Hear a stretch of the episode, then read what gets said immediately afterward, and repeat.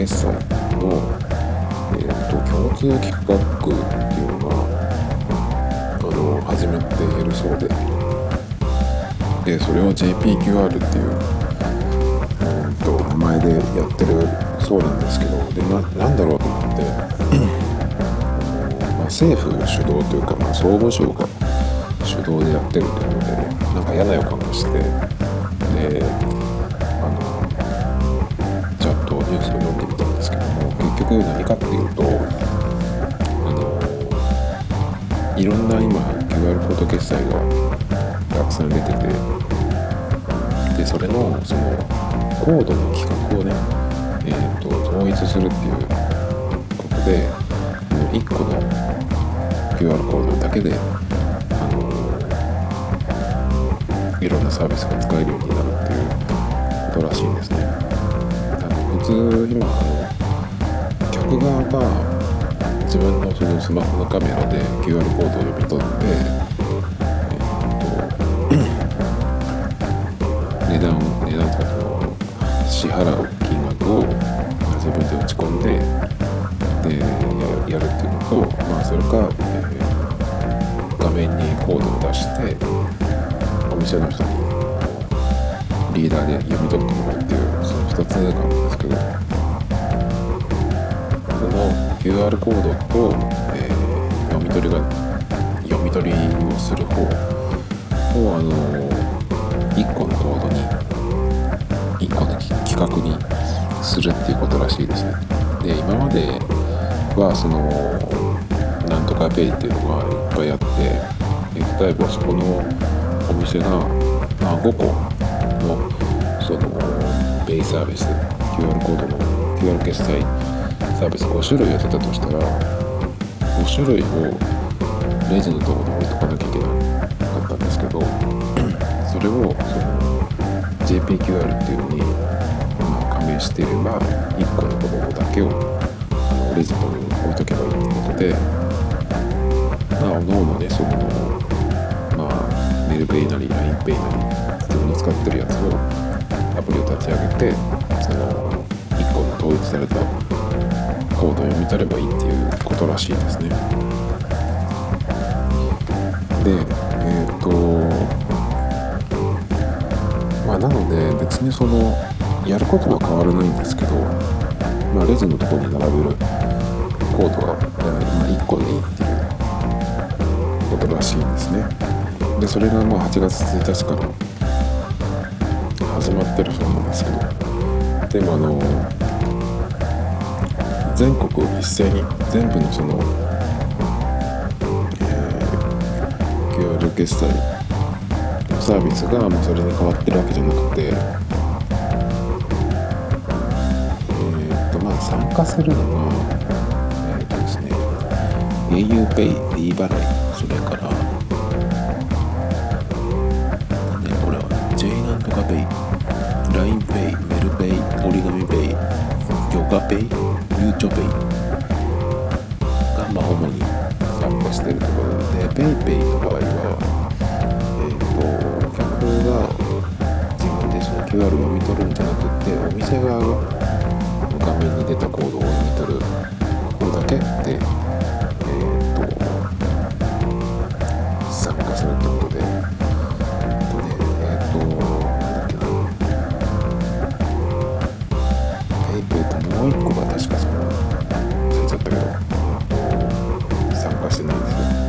でそれは、まあ、独自のやつにもやる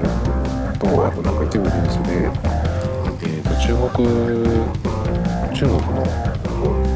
のサービスと提携するみたいな感じでねまあ統一するといってもまだ分裂してるっていうことで、えー、なんかよくあるやつですね日本の。のやつはなんかそういう企画がいつも定まらなくてバラバラになって、まあ、そのうち海外のた時に全部取られるっていう感じででそれがその最近も僕もキャッシュレス野郎なのでこれがまできてどうなんだろうっていうふうにちょっといろいろ読んだりしてたんですけどあの今これをねそのやってもしょうがなくないっていうかね今これじゃないでしょっていうのはちょっと、まあ、最初の感想であの QR を今からその普及させようとかっていうふうにしてるんだけど QR じゃなくて、あの、絶対にその前にもこのポッドキャストで何回か言ったと思うんですけどあの Suica とか QUICPay とかのあのタッチする非接触型 FeliCa とかのああいうあっちをね絶対に取るべきだと思うんですよね。なんでかっていうとこのコード決済のサービスっていうのはあの使おうと思ったらまずスマホを取り出し、えー、それのロックを解除してアプリを立ち上げてで支払いの画面を出して、まあ、それからまあお店の人に読み取ってもらうなり自分が QR コード読み取ってで値段を打ち込んでっていう作業があるんですね。これをレジの前でやられたらあの例えばそのまあまあの金額の買い物だったらあのレジにいる時間も結構結構とかねまあまあまとまった時間があるしそのお店の人がねなんかこう丁寧に包んだりとかっていう時間もあるからいいんですけどコンビニとかスーパーとか ドラッグストアとかもそうだけどレジがつながるようなとこでねこれをやられたら現金の方がはるかに早いんですよね。キャッシュレスのサービスでなんでその最初にできたかって言ったらやっぱりあの現金を置かないっていうそのリスク管理っていうもあるんだけどやっぱり早いっていうことじゃないのかなと思うんですよね。それがこの QR コードのキャッシュレス決済っていうのは現金と同じかもしかしたらそれ以上に時間がかかるんでなかなかねこれを今あの進めてるっていうのはとんちんかんな気がするんですよね。でこれを、えーと、共通共通規格にするっていうことで、まあ、そのレジの横に置いとく、えーと、QR コードは、まあ、1個で済むっていうことなんですけど読み取る側あのバーコードをよくこうピッて読み取るあのリーダーがあるんですけどあのリーダーがあのこの JPQR のに対応したものじゃないと読み取れない。そうです。で JPQR QR に対応するっていうのはどういうことか分かんないんですけどまあそのもともとあるレジのリーダーの例えばそのまあソフトウェアでアップデートすればいいのかもしくはその専用のねリーダーをもう一個置かなければならないのかっていうのはちょっと分かんないんだけどなんかちょっとどうなんだろう大丈夫なんだろうかなっていうちょっと心配ですね。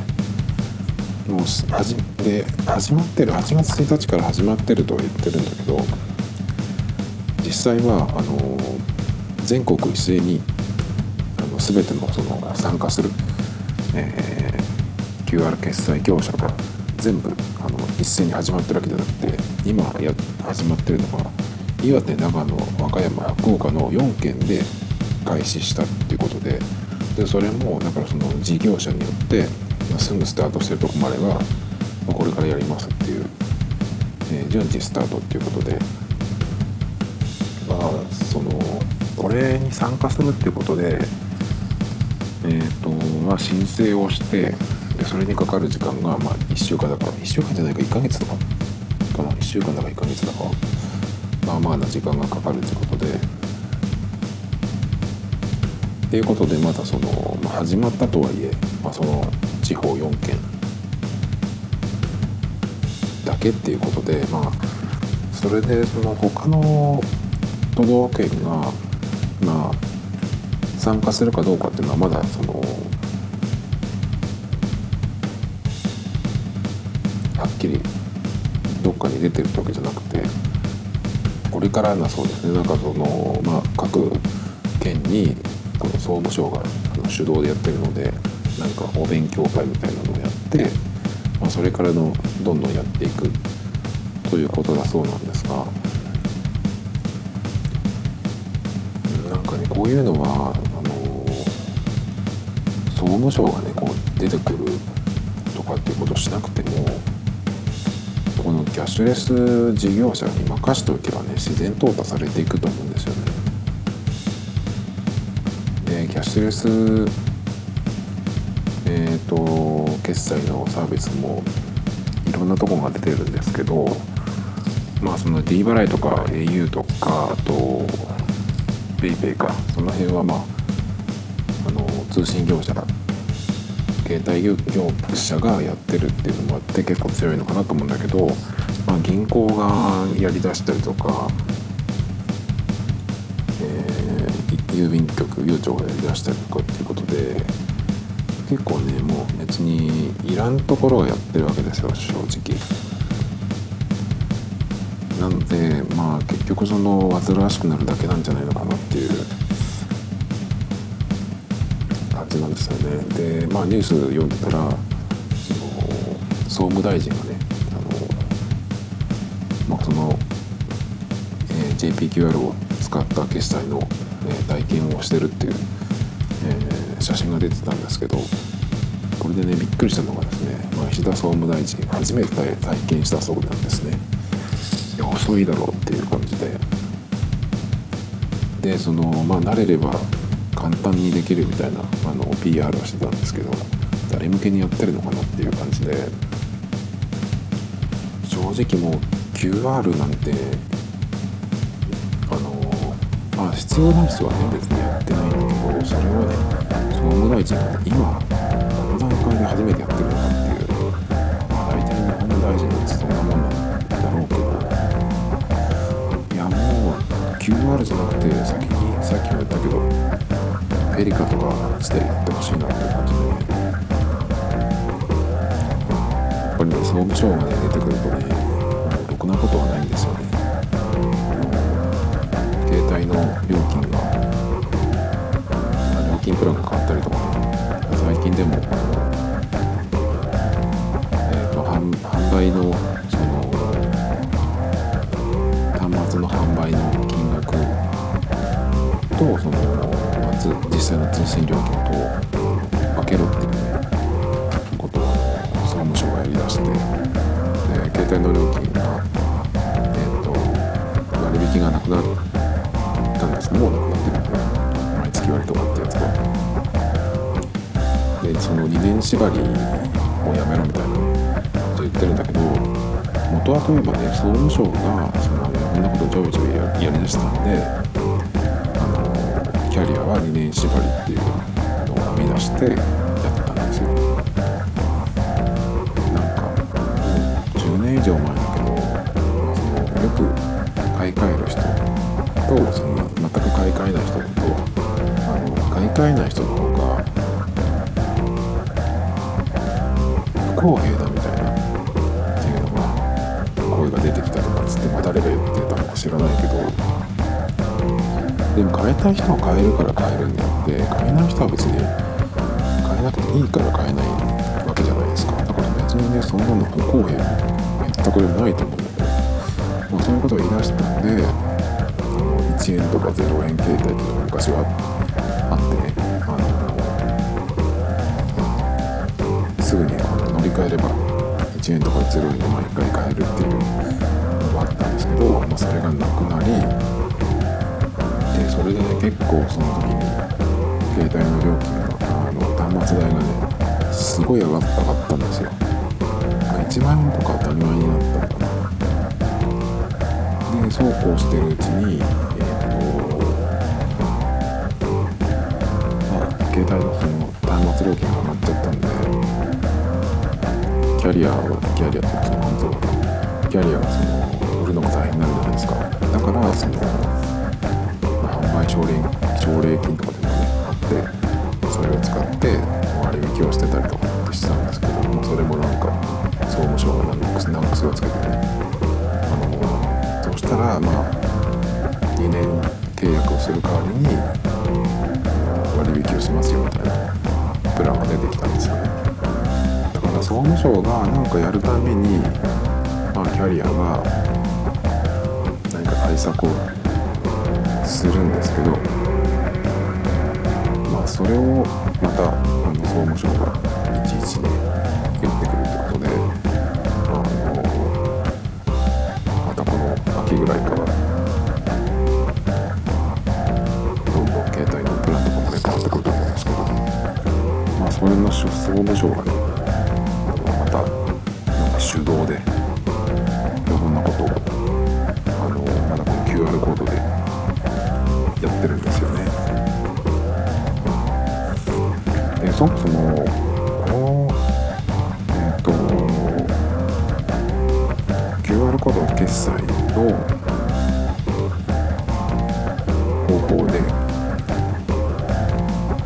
店側が客のそのスマホの画面のコードを読み取るじゃなくって客がお店に置いてある QR コードを読み込んで自分でその金額を入力するっていう方法をねまだやってるのかっていうそこをねなんとかした新しい企画だったらまだあの良かったと思うんだけどそれをねまだやってるっていうのが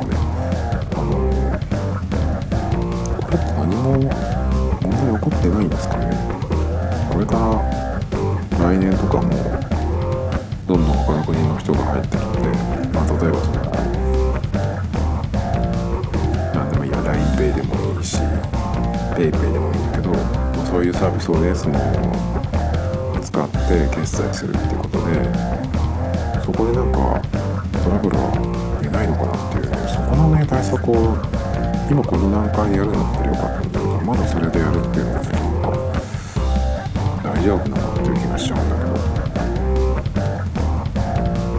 まあ、さっきも言ったんだけどキャッシュレスね現金のやり取りをするとかっていうのはちょっとありえないのでなぜその企画を新しくするんだったらなんとかしないのかなっていうで一番そのこれ見ててびっくりしたのがびっくりしたっていうかまあ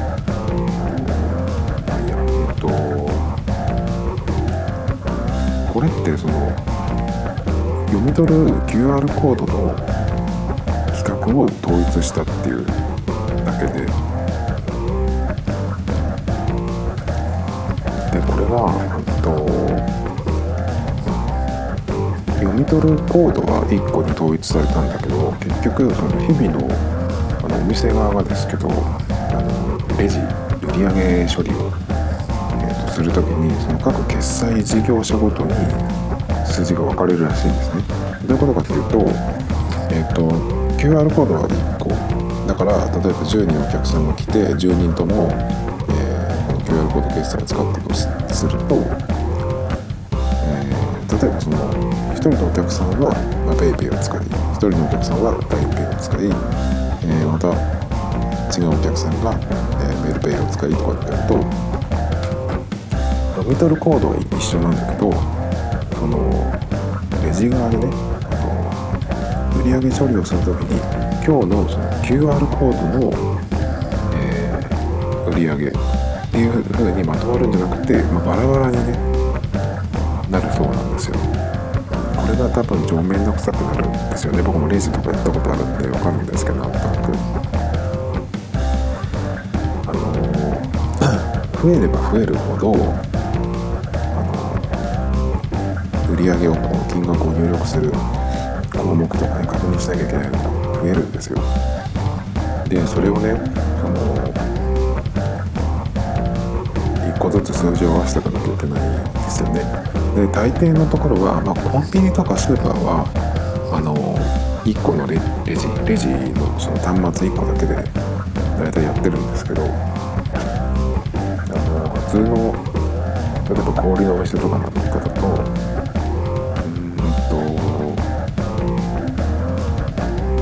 自分のところのそのメインのレジ、まあ、現金が来た時とかにあるそのお金が入ってるレジの横にクレジット端末っていうのがあってまずそのメインのレジに、えー、とクレジットでいくらっていうふうに打ち込んででそれを見て横にあるクレジットの端末に、えー例えばまあ1万円売れたなら1万円っていうふうに入力してその金額を、まあ、大きいレジとメインのレジとクレジットのレジで同じになってるかって確認してで、えーカードを扱ってピッと切ってあの支払い処理するっていうことなんですけどそれをやった後に最後にそのレジをね、えーと毎日閉店してから閉める時に今日のクレクレジットの売り上げがいくらだったっていうのをあのメインのレジで見てでクレジット端末の方で間違ってないかっていうふうに金額を戻しかっていうのをちゃんと見て合わせるんですね。でクレジットと現金だけだったらまだその2つだけなんだけどそういうふうにあのいろんな支払い方法が増えてくると、まあ、現金がいくらだったクレジットがいくらだったでまあ電子マネーがそれぞれ何種類かあったらそれでねその電子マネーがいくらでまあおのおのいくらだったっていうのを見ないといけないわけなんですよ。で結局まあ今どんどん増えていってるのですごい面倒くさいことになってると思うんですけどね。そういうところもえっ、とこの JPQR ができたことで別にあの総務省がなんかやってやったみたいなね感じなんだろうけど特に何も変わってないって。いうでその僕が読んだこの JPQR に関しての記事の中でですねそのことを疑問に思ったあの記者の人がねこのことを質問したそうなんですよ。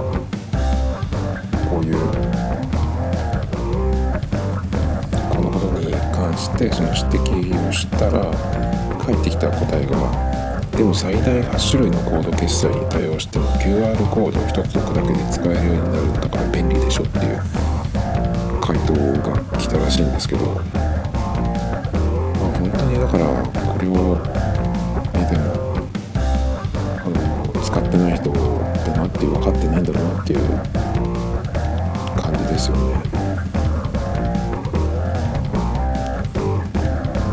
そのやるお店側にしてみればその特に便利になるとかっていうわけでもなくてねやることが増えるだけなんですよ。で僕も実際にそういう、えー、と PayPay が来た時にちょっとやってたことがあるんですけど結局その使う人はそんなにいないのであの言われることがめんどくさいんですよね。QR をレジのところに出しておいて「使えるんですか?」って言われたらめんどくさいので来たら出せばいいっていう感じでなのでまあほぼ、まあ、現金かカードのお店だったので QR が届いてたんですけど、まあ、隠しちゃって来たら出すっていう感じだったんですよねだからそういう人もね出てくるんじゃないかなと思います結局面倒くさくなるっていう。でやることが増えるとその時ミスもあのミスする可能性も増えるんですよね。